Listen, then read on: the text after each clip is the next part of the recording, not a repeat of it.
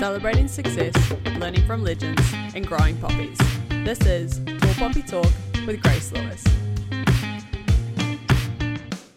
Kia ora and welcome to Tall Poppy Talk, take two. Take two. So I feel like I need to emphasize for the record books, there is a brilliant conversation we've already had. For those people that listen, top tier. But honestly, the quality is just not there. And I'm like, I'm dealing with Stanley, the attention seeker. Of course, this is the time that it goes Yeah. wrong. So I'm like, is there a theme for today? Mercy from your side. and I had to come like tail between my legs and be like, yo, it's just Yeah. not, it's not good enough. And I'm like, who better to talk to in this situation than you and the team? Because, I mean, have you had that before where you're just like, Always. I, I'm messed up and how Yeah. do I approach it? We are like, our team is, uh, it's part of our brand voice that we, like I was saying before out there, like spelling mistakes, mistakes in our audio, just, it's part of our brand voice that we move so fast and we break stuff so fast that this is just normal. So when you told me that, I was just cracking up. It's just like a classic attention seeker move. You should probably work for us. Like it's just classic attention seeker mistakes. Um, I do think you should send me it though, the files, because like the guys might be able to fix it. There's an AI that we have. I think that it would be something in your Yeah. expertise and with your team, Yeah. and that's like because when I'm a one woman show, Yeah. even today, having other people to talk to about what I'm doing is suddenly like so much more calming. I build confidence because when you're doing it by yourself, like when I got the feedback, like it's not good. People listening, like it's distracting from what he's saying. Then I'm like, I went into like a panic of myself of like, shit, what am I gonna do? Ghost him. Like I joked about it. I joked about it before. But in all seriousness, that was a great conversation. And there's some points I want to touch upon. But to begin with, like that was four weeks ago. Yeah. Your week five Yeah. of a ten week stint in New Mm. York. When we met that first time, you were still kind of Google Mapsing Mm. how to get everywhere. Yeah.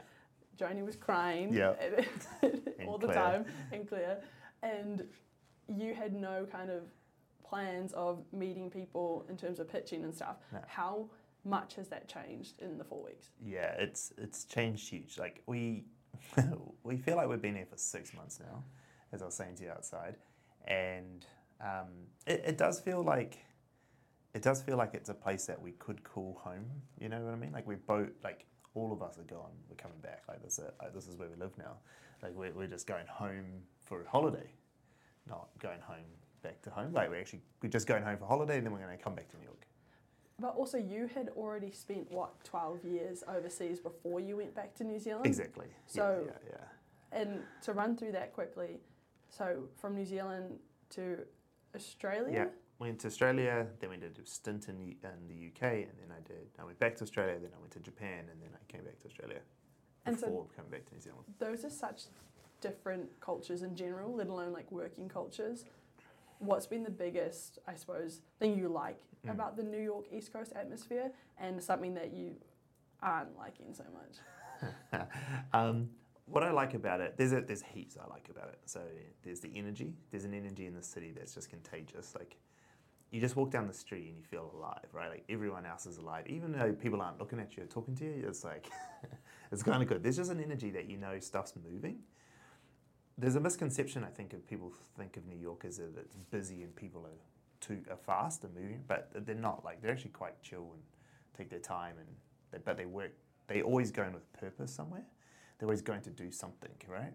Whereas like I think in New Zealand, like as a contrast, there's a lot of doing nothing. You know, people just, oh yeah, we'll catch up in a couple weeks. You know, it's like, why not catch up now? We're both free. Like, let's just do this now, right? And I think in New York, that's what happens. And I kind of was taught that even before coming here that there's no point trying to reach out to people in New York until you're here because they'll just want to meet you straight away. And so that was the first thing I love about it. Like, just stuff happens here and it moves at a pace that I like. Um, there's also just like access to everything the people, the food, the shops. Like, if you want something, it's within a block or two of you, wherever you are. You know, like if you need to go to a pharmacy, there's one in a block of you. If you need, you know, to go get food or coffee or meet someone for a drink or whatever it might be that you need, it's, it's, it's just there. I love that. I love the density of it. Um, things I don't like about it, like I don't like the rats. The rats suck. They're staying. They are staying. the they one run the city. thing, they run the city. Um, I don't like the rats. I what I don't like. It's not really the city I don't like, but what I've found real difficult. I was sort of saying to you outside is I'm really unproductive here because of the two time zone thing.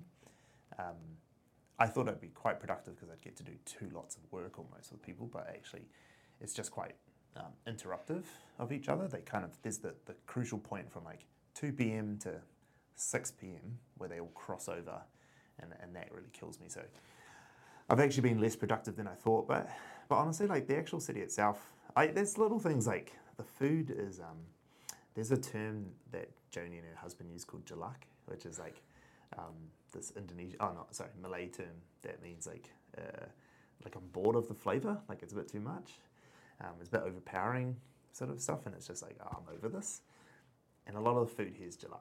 Jalak. Yeah, so it's like you eat it and you're just like okay, it's like there's too much of something in this, and I, I, you know it's not balanced. Yeah. The food's not balanced. Like things are very sweet. The bread's all sweet. Don't eat the bread. Don't eat the bread. Like Unless it's a bagel. So Yeah. The bagels are good. unless it's like sourdough or something like that, like proper bread. But like burger buns are sweet, things like that. And so there's like there's a lot of the foods like jalak. And so actually, which is I kind of annoyed at myself, but like the best coffee we found is like in the straight like Bluestone, so like the Australian style coffee. And the best food, like breakfast we've found is um, Ruby's Cafe, which is an Australian cafe. So it's just like can I not get my palate adjusted to the sweet stuff? I don't know.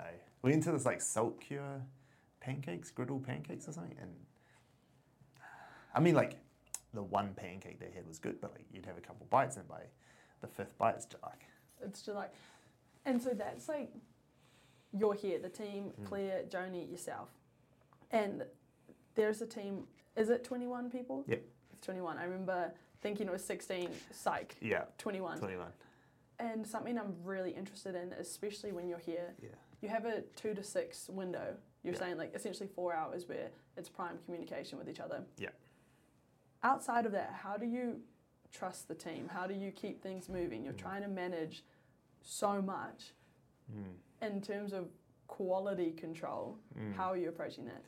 Um, I've always been very good at delegating and giving people trust. I've always I've always been like that as a leader. Like, there's no point in having people and then like micromanaging them. There's just no point, right? What's the point?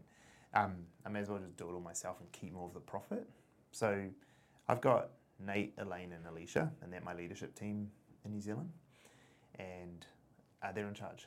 Like they're in charge. I don't do anything. Like I'll give them my feedback and I'll tell them my way of doing things.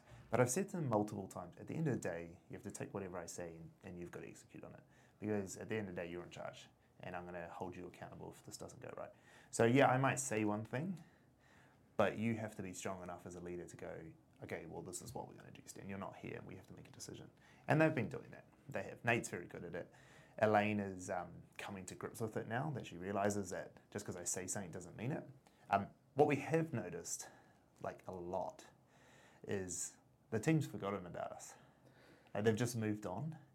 And I, I'm both excited by it because that's the dream as a leader of a business, that you're not needed. And I'm also quite sad about it because they're like, well, they don't need me anymore. Um, but I feel so out of touch with them. And so does Joni. Like, we feel so far removed from that team now. We jump on morning briefings with them at uh, 2.45, 3.45 in, the, um, in our time. And then it's all their morning. And there's just jokes and inside jokes that they have. And they're talking about stuff. And we just don't know. And that's quite sad. Like, there very much is a separate business in New Zealand to the one that's going to form here. Um, and you start to see how like these multi uh, multi country organizations like start to silo off. Like we're small and that's happening. So imagine if you have ten thousand people. Yeah. Yeah, a couple things off that, right? Like, even though you trust them and you know that they're the good, like they're good leaders, and you're you're delegating, which is brilliant. The reason you start a business because you, especially the attention seeker, which I'm just gonna ask you to give like, actually, what is the attention seeker? Because Mm. we've named it a few times.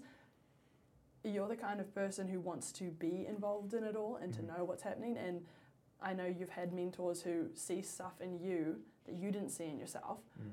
So when you're looking at your team, maybe putting trust in them when they don't think they're up for it, is that because like you were given that grace essentially, or someone looked at you and was like, "I know you can do more." Do you try to put that forward to your team? Yeah, I think that people, um, I think that most people, when they're young especially, but most people in general, don't think they're as capable as they, they are. And the reason is, is that they have never been given the trust to do something. And I know as a business owner, I can put out any fire. Like if there's a fire that goes off in our business, I'll put it out. I'll fix it. But the moment that you lose, if you don't give that full trust to someone to take charge, is is just too it's too much to lose. Like as, at the moment with Nathan at the moment, who's running the show back home. He, like I try not to step on his toes too much and try to give him full free reign. There's some things I'll tell him, but again, like I said, I have to say, but at the end of the day, you need to make the decision. And he could make some big mistakes. Like he could lose clients and whatever, right? But I can fix it. I can sign more clients. I can do. But like the thing he learns from losing that client is like is I can't pay for that experience. And so he will never lose a client that way again. Not that he has, he hasn't lost any, but if he was to, um, I could never get that experience back, and so he would be less of a leader moving forward. And I think that with all the things with my team, like like Joni at the start of the year lost a huge client of ours. It was worth heaps, like it was massive client, and but it was my fault because I left her in charge to run it. But what she learned from that experience has made her who she is today. She's so much better. And we've actually got another opportunity from the same client, which is the one we are talking about pre- uh, outside of this. And so she's going to be able to like take all everything she learned from that and apply it to this and not do it again. And so yeah, we might have lost this big client, but we've got a bigger client to replace it and a staff member who can handle it. That intangible thing that she wouldn't have learned, even relating back to me, when I'm like, oh shit, I messed up. yeah, yeah. I'm never gonna mess up like that again. Like, because that feeling and coming to grips with like it was on you, and if there was someone else to attribute blame or mm. share it with, but when you wholeheartedly are like, oh, I had accountability and mm. responsibility of this, the learnings are 100% yours. Oh, yeah, 100%. And then that's when it's how you respond. So, yeah. as much as the instinct is to yeah. be like, I'm just going to bury my head in the sand, you're like, I need to be solution orientated. I feel my feelings for a second and then I'm like, yeah. Okay, I actually need to plan yeah. what to do forward. So in this instance, contacted you. it's like Stanley. And then also I have a buffer of guests I've recorded. Yeah. So I'm like, okay, the next one's going through, put that out. What can I take away and learn from it? And in the industry you're in, yeah. there really isn't guidelines. There's no best practices in the industry, like you're creating them. Yeah. So to step back for a second, what is the attention seeker? Mm. What industry are you in? That's a real good question. Uh, the the longer we've been in this business, the more we realise that we're we're not really a marketing agency. Um, we do marketing, but actually, it's we, we always struggle to feel like is it brand, is it marketing, is it whatever. But it's it's starting to morph into more of like we're a media company and we make media for other companies. Because we don't do ad content that much like we're not we, we don't do paid we do organic content. We, we are essentially creating brand funded content for people. We just don't do it to the level of say like kevin hart does it right like we're not making the barbie movie you know maybe one day when we're bigger but like the barbie movie was brand funded content by mattel well, we do the same things for our clients. We just do it on a much smaller scale at a different sort of level. Um, and so the more I'm playing in this game, the more I'm starting to realize that actually we're not a marketing agency as such or whatever. We are a media agency, who, who, a creative agency, right? Who, who makes media for brands. And because we don't do the whole funnel, like we're not doing, you know, all this fucking display ads and all this crap. Like we don't do any of that. We just make like really good branded content that's going to build you an audience um, it's not really the same. So it's hard to explain, but at the end of the day, like that doesn't really help clients trying to kind of fund us. Like we're a creative agency. That's what we have to tell them. Like we make creative, and that they can understand. And I can understand that because like what I was showing you when we were yeah. out there, I do the display ads, I do yeah. the programmatics, like, yeah. and you're putting funds and resources almost like a splatter gun approach, and then trying to respond like, oh well, what's doing well. Mm. Whereas what you're doing, it's so important. It's always important what the brand is and what they're selling, but Yeah. for you, like with organic social, it's hundred percent Yeah. them. You're just amplifying it. So Yeah. when you're pitching or when you're trying to find clients, are you like pretty critical because you want to make sure that who they are is actually going to be something you can work with? Yeah, I. So I get this a lot. People asking me, like, does the client have to be a certain type of client for you guys to work with them? And the only type of thing the client has to be is trust, like be able to trust us, and that doesn't happen very often. So, but but the reason why I say it like this is that actually I would prefer harder and harder challenges every time. Um, this this client that we signed on in the US recently, they are a beauty brand, and beauty brands are hard to run on social, organic social especially, because that's so saturated. And then you're competing with the likes of the Kardashians or uh, Selena Gomez or Rihanna, or like, how do you compete with these mega stars, right? So, I that that typically like if you're going to look at this and go, oh, can we do anything different here? Can we make this work? You would say no. So Mm. don't do it. Don't take it. But for me, the challenge is so exciting that well, what if we can do it? Like how much does this open us up to the beauty industry, right? We've got a very small slice of the beauty industry here in one little vertical, but there's like 99% of the industry we, we, we aren't overlapping with this brand. So what if we could then take on all this as well, you know? And then and then you start working with like the Procter and Gambles of the world and the Unilevers and stuff, where they're like, oh wow, you did that really good with a small little budget. What if we gave you this much budget to take on Maybelline, you know? And then it's like, okay, But even too with timeline for you and for them, Mm. because I, I mean we're very instant. Like we want to see results straight away, but building brand awareness, even just finding like who your audience is Mm. and to work with the algorithms or however that's what you guys do. yeah. This is a more like technical question, but Mm. is there a certain amount of like breathing room or time that you allow before you start analyzing like okay, we're being successful or not? Like do you give it six months, a month? Like what does that look like? Uh, you can tell with the platforms the way they work today. You can tell within a day if the content's good or not. Like you know, you can pretty much tell within four hours if you've got it or not. If it's a brand new account and you're not sure, Mm-hmm. Like because brand new accounts sometimes have got no, the algorithm has no idea where to push it. Maybe not, but you can like, in most cases, you can find out within a day or two if that content was good. And then what you do is you just go back and analyze it, right? Like you just go, say a thousand people watched it. Well, where did they drop off? Where was where was the retention? Oh, well, they all dropped off here. Okay, why? Oh, it's because we paused for a second and a half, and therefore no one, like everyone, just thought the video was over. They got bored or whatever it was. So, I don't think like it take it might take us six months to get it right. That's a different thing. But it doesn't mean it takes you six months to go, oh, that didn't work, let's change. It mean it's like every day it's like, oh, what worked, what didn't, let's change, let's fix, let's change, let's fix until oh, we got it. It's so instant. Yeah. But you have to be monitoring that all the time, right? Yeah. Like it's it's it's a seven day a week Yeah. sort of gig. Oh yeah, for sure. You have to be on it. Like you have to be reading the comments. You have to be looking at retention. You have to be, and like it's real hard for my team because they don't care the same as I do. Yeah. Because it's not their business and they shouldn't care. Um, they get paid to care for forty hours a week, and then after that, they stop caring, right? And that's not true. My team are like they're pretty into it, but they just don't deep dive as well as much, and they're creative, so that like numbers aren't as big of a thing for them as it is for me. Uh, but yeah, it is instant, and there's a lot of it. And if you really want to excel at it, you need to be in it all the time, which is why for our brand, um, because I mean we spend the most of any of our customers on our own brand, right? So we have people, myself included, looking at it all the time. But the same thing we do with customers. If the bigger the customer, obviously the more resources we allocate towards it because we charge them for it, um, and you're on it every day. Like what what is this? Why did it work? Why didn't it work? What do we need to do next time?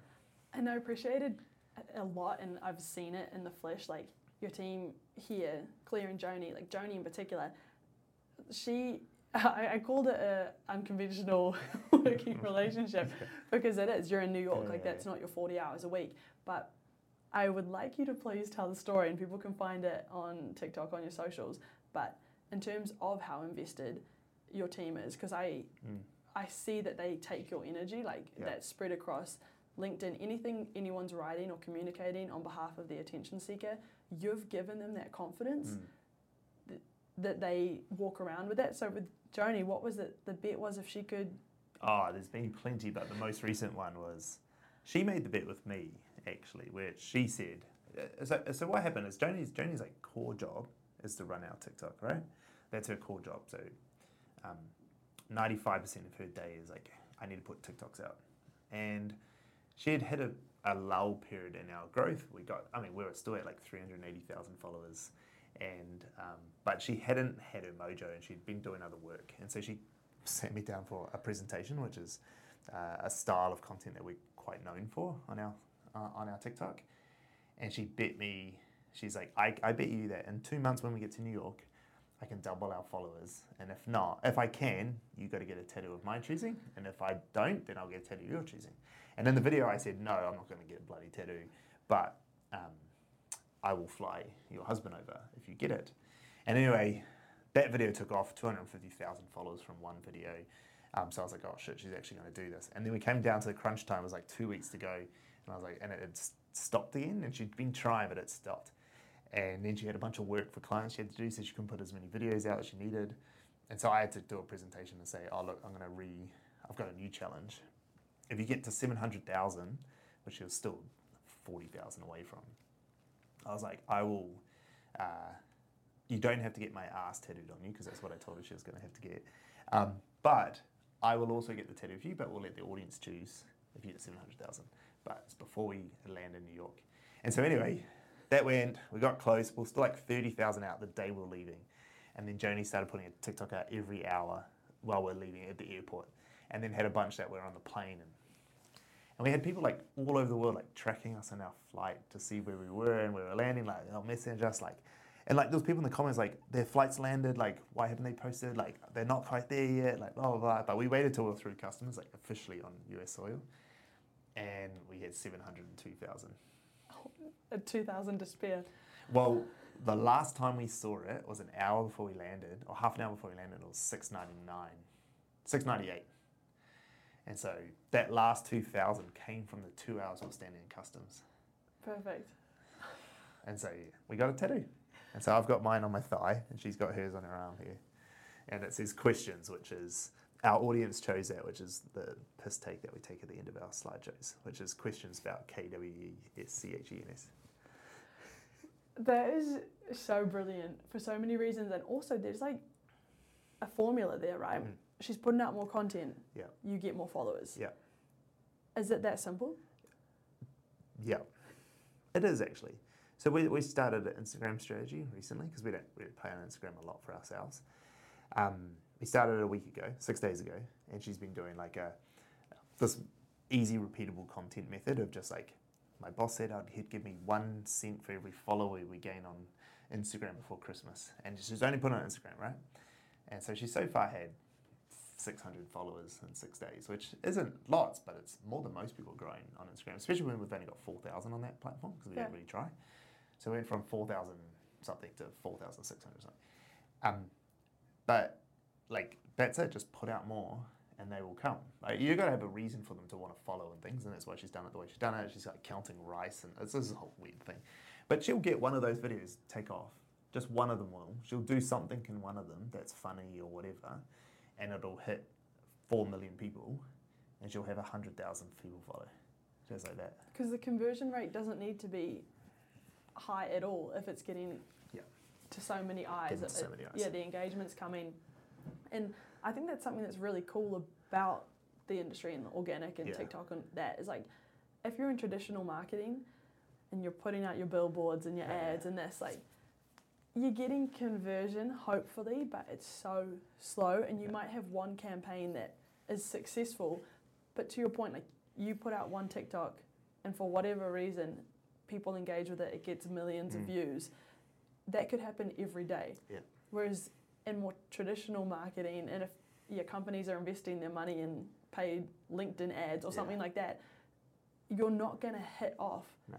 like that and that's when you do need to look at a four week flight and say like oh well how, how successful have we been have we Yeah, converted yeah. which for you like you can put something out this afternoon Yeah. and it just goes. Yeah. Well, you watch our TikTok tonight. She's about to put. She's editing one now that we filmed two days ago, and it's it'll go off. We know. We know. We know. We know the ones that will go off. And look, I might be wrong in, uh, when you watch this back because this will already have happened. Um, but I guarantee you it does, and it's the million follower prize now. So the next storyline's now a million, right? Because we're at seven two one or something now. People, So yeah, no, people love gamified. Anything, they love it. anything gamified, Yeah. people are going to jump on board. And when you get the Yeah. users engaged, um, okay, I, you and I could go down this Yeah, we yeah. could go down this hole for a long time. Back to the crux of Tall Poppy Talk. We discussed this last time. Yeah, Whatever, we move on. But I'm going to ask it again. Cool. Tall Poppy Syndrome, four weeks wiser. yeah.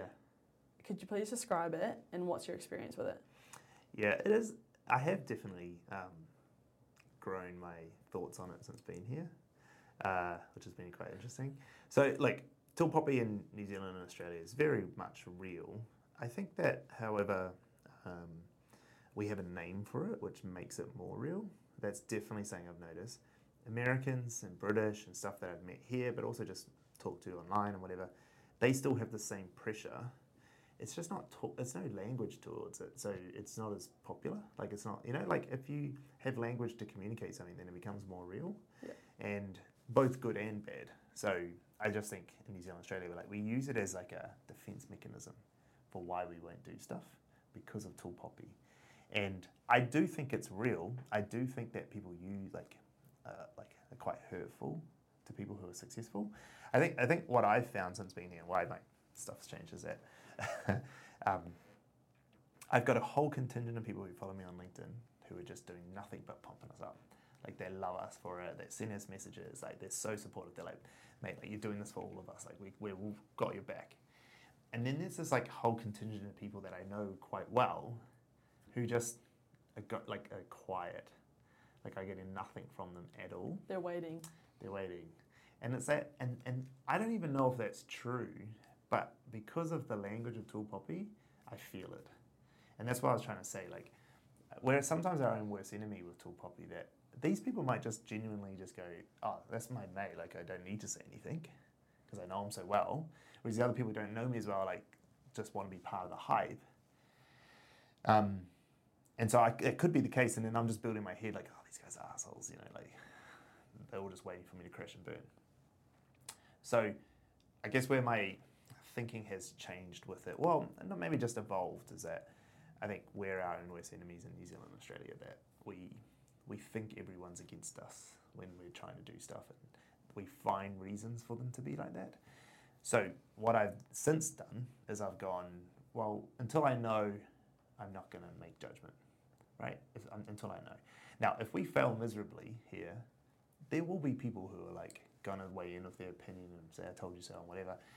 Um, but at the end of the day, like, what's it going to do? Like, what is it? What, what changes for me? What changes for me if people are out there giving me shit in my comments, t- talking shit, writing newspaper articles, whatever, right? Whatever they do, what does it really do for me? And I think that the hardest thing is going to be for like uh, young. It's, it's hard for young people who haven't had a lot of struggle. That's who I like. I have trouble with. Like Claire. I mean, Claire's still pretty young, but she's also not had a lot of trouble in her life. Like she had a pretty crazy life her whole life. Um, for her, it's real tough. Like for her, when she sees comments that are negative on my TikToks or, or whatever, people who don't know us, she struggles with them. So I can imagine if we fall real hard, she will find it real hard. Whereas for you, Yeah. it's just like whatever. It, uh, no brain power is going to No go there power. because your point of reference is Oh, I've had a hard life. Life's been tough. Life's always been a struggle. so. Then comments, you're like, I I just fight back in them because it's fun. Like for me, it's so entertaining to like argue with people in the comments. I shouldn't do it as much as I should. And my team's like, Stan, you need to stop doing that in the comments. Um, but for me, it's funny. Like I don't know these people. They obviously haven't. They're entertaining themselves by having some commentary. I'm not doing it the right way. I know that. But for the most part, I'll just stay out of them. Like I'll just leave them. I'll ignore them. Um, if they get hurtful, I'll just delete them and block the people. I block heaps of people. On I don't care. Like you're just being hateful here. There's no point you being here. But because of what you're doing, yeah, we're trying to hit Mm. millions and millions of Mm. views on a post. Yes, some will follow you and they'll jump on the like hype bandwagon, but it's almost like if I'm visualizing it, this many people get on board, and then every time you Mhm. incrementally get like a little hate group, Yeah, like yeah, yeah. that might grow. But what you're saying is like I'm f- focused on these ones, yeah, yeah, for sure. and if anything, if people don't like it, it's a sign that I'm getting greater awareness. Absolutely. We lo- like I love the haters. Like, and I won't block haters or block their comments or anything like that. I'll only do it if they're like proper hurtful hate speech. Like that's when I'm when they've been unreasonable with their feedback, um, or, or the moment they attack part of our team. Like I've even like people can attack me all they want in the comments, and to some extent they can attack Joni because she invites it a little a little bit. Um, but anyone else in the team who gets attacked, we, we just block those people. Like Yeah. you're a dickhead. Like get out of here. You know we won't we won't accept that when you're attacking people you don't know, um, who are doing something as part of their job and trying to really be be good at their job. Because because our team the content that they make doesn't invite hateful comments. Like they're just being themselves, and then people attack their character, and that's not okay. So that's like the boundary of when it goes from just general feedback, Yeah. whether that's not, it doesn't need to be positive, it's No, just feedback, Feedback, yeah. to when it crosses the line. That's when it's online. In person, and I know you mentioned, Mm, yeah, there's some silent observers that mm, in your mind, is it good, is it bad? Who knows? who knows? What they're thinking is none of your business, No. essentially. But in person, has there ever been any of that tall poppiness? Uh, yeah, but it's like not not like it's not overt, right? Kiwis are very reserved, and and uh, they wouldn't like they don't like confrontation, but they do like to stab you in the back. You know, they do like to just come up behind you and just little shiv in the side, um, and so they'll just say little niggly things that's just like, oh yeah, there's definitely something layered to that. There's definitely more in it. Where they'll just say like, um, I'll say something that's been hard or I've stumbled on, and they're like, "Oh, I'm surprised you didn't know that was going to happen." You know, just like little Yeah, little side digs. little side digs, We can't help ourselves. And it's like, "Did you need to say that?" Of course, I knew that that that wasn't a good thing. Of course, I did. I thought we were mates. Yeah. You know, but I, yeah, it is hard. I think what's real hard as well like Kiwis are quite jealous people as well. Like they don't like other people. They they, they think it's like a zero sum game, and that for me to win means they have to lose, and that's just not true. And and a lot of Kiwis think that way. Like my brothers, uh, even like that's a mindset they have as well. And like family and friends all have this mindset that if well, someone's winning, like it's got to be competition. If Yeah. you're winning, then I'm losing. So therefore, I want you to lose so I can win, and that's just not true. Uh, Not even an ounce true. And I think that is a big difference actually between New Zealand and the US. Is that here, if you're winning, they want to be with you to win with you. they want to be on the team and jump. But my question is, when do you think you got that mindset? Like, when did that come on board into your head of like, oh, actually, we can all succeed, and I want to be surrounded by people who are succeeding. Yeah, there's there's a quote by Simon Sinek that um, it, it says to him. I've actually got it on my phone, which is recording, so I can't pull it up. But um, it says someone asks, like when people ask him who is your competition, he will say to them, uh, he, he will essentially say, "I'm not sure. I don't know the answer to that question." Because what we do now is different from what we did six months ago, and what we do six months from today will be different to what we do today. It's the river quote. You Yeah, yeah, yeah. It's, what was it? A man doesn't stand in the same river twice. Twice. Because he's not the same man and it's not the same river. Yeah. Yeah. Because we're always evolving, we're always changing. And so Simon Sinek said that. And what that made me realize and why I saved it on my phone, it's like in my notes app, it's like the first note that pops up. And it reminds me every time that I will never have competition ever.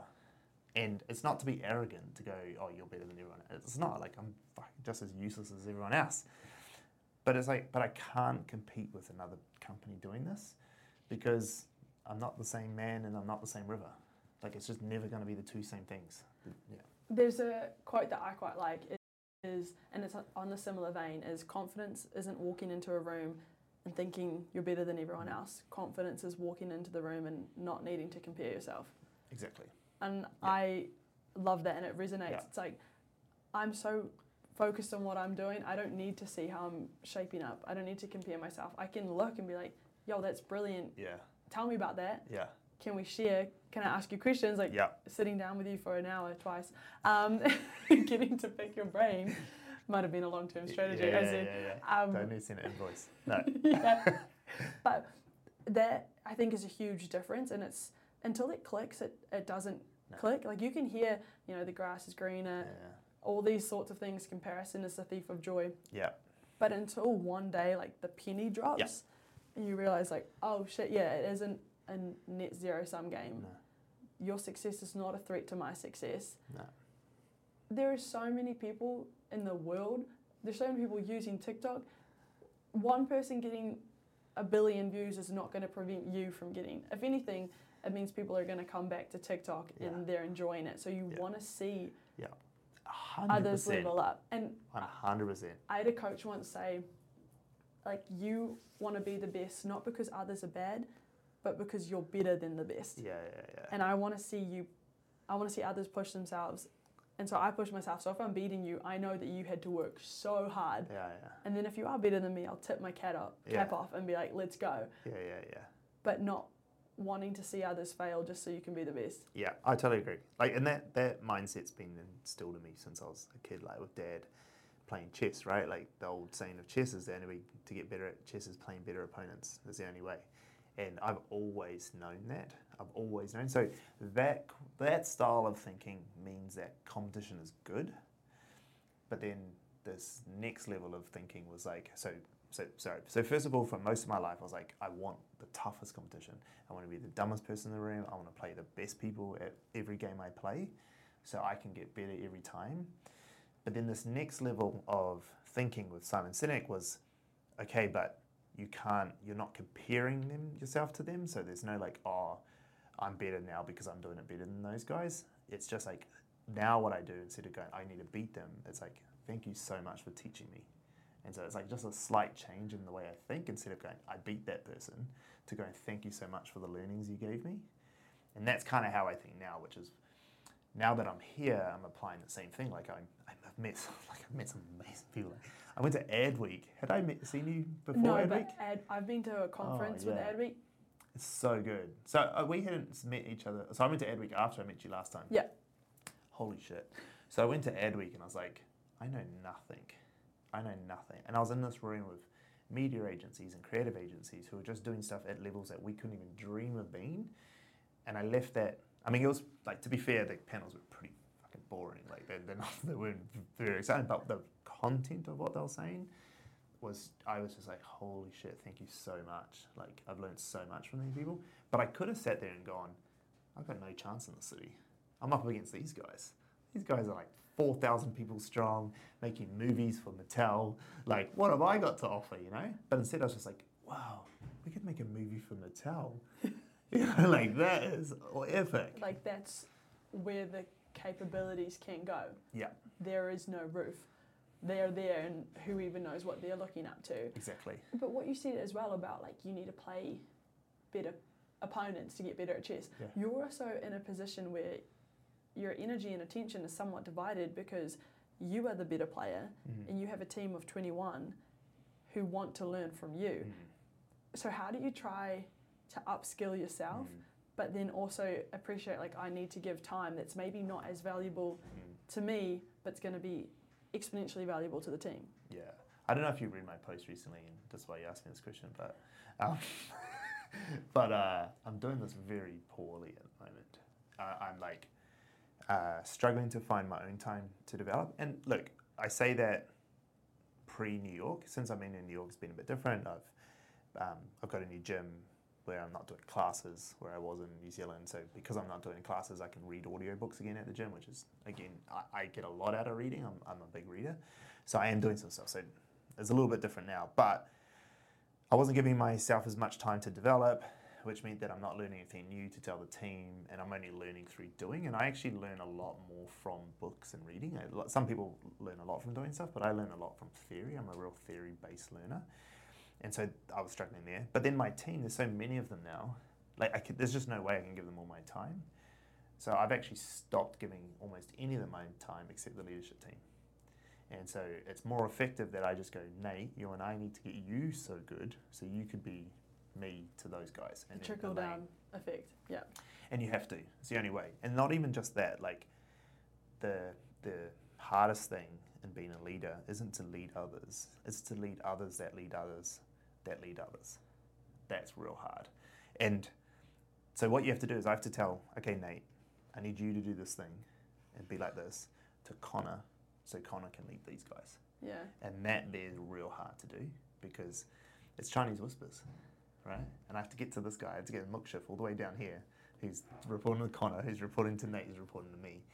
Um, I've done it lots in my career, so I, I've, I'm okay with it.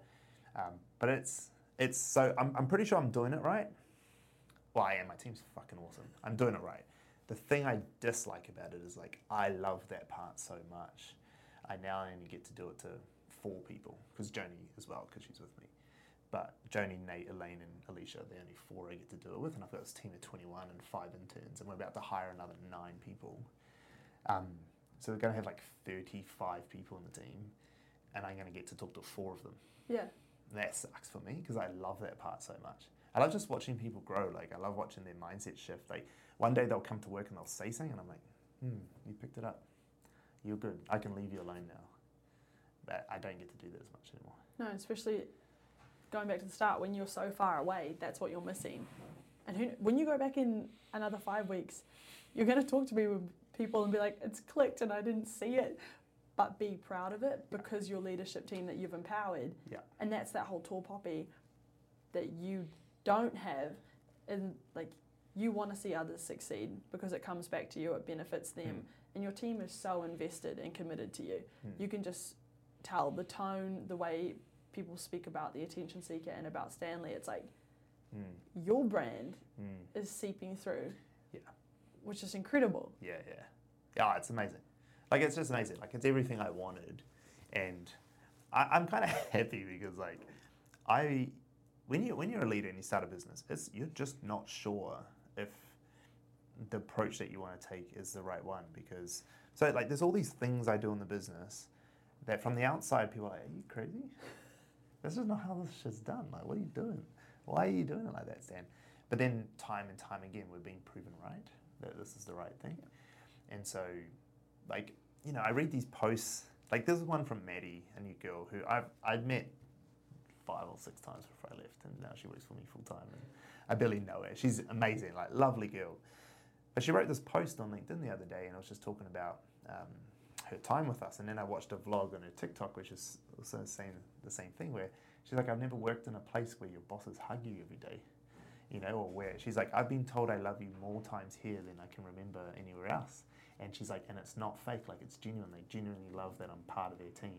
And she was saying how that how awesome it was, and that made me real happy because I was like, that's the culture we want. Like we want people to want to be there, not because they get a paycheck, but because there's a group of people that are making them better, and not even that like, not even necessarily that they're like, like we, we have a motto of like we come to work to do cool shit, and that is true, but not even so much that just to be like I want to be around these people all day because they make me happy, and when I'm at my worst, I know they got my back. And I think that's quite cool. Like one of the things that Joni was telling to, uh, we met some people last night, had, had um, just caught some people last night, and then Joni was sort of saying to them about our culture, and she was saying like the best thing about it is, is that when you're like you see us all happy-go-lucky and all this sort of stuff, but she's like when you're sad or you're not doing too well, someone will come up to you and be like, oh, you want a cup of tea or you want to go for a walk, and that person knows instantly that you've seen them, and they're like, yeah, I do actually, I need that, and that that th- Joni saying that was like one of the proudest things about my business that I've got. Yeah, because that enables me to do all the other shit. You know, if you've got a team who works like that, you can do anything. It's easy to jump on the bandwagon when things are going well or to be in that hype state all the time. Yeah. But to recognize and see someone when they're not, yeah. Yeah, That's it's huge. sure. It's huge. Like, I mean, it gives me goosebumps, right? Like, it's it's huge. Yeah. Um, now, we've been chatting. The hour is coming to an end. I'm going to hit you with a classic sign off question Cool. that you've I've heard before. I'll just put it. If you had to have just one meal for the rest of your life, breakfast, lunch, and dinner, what's it gonna be? What did I say last time? I don't even remember. But you know what? This this question changes all the time for me. Um, but there's two. there's- I'm not. I'm not going to give you two. I'm going to give you one. But there's two ways I think about this. There is burger and fries. Head in the heart. Yep. Burger and fries. But then there's like this idea of like the simplest meal possible. Very good sourdough bread with good butter and salt. That's it. Fuck, I could live on that. Just a fresh sourdough. That's like the simplest meal, hmm but it's probably burger and fries. Oh, brilliant. Okay. I think last time, you know what I said last time? Roast pork. Yeah, you Yeah, did. I did.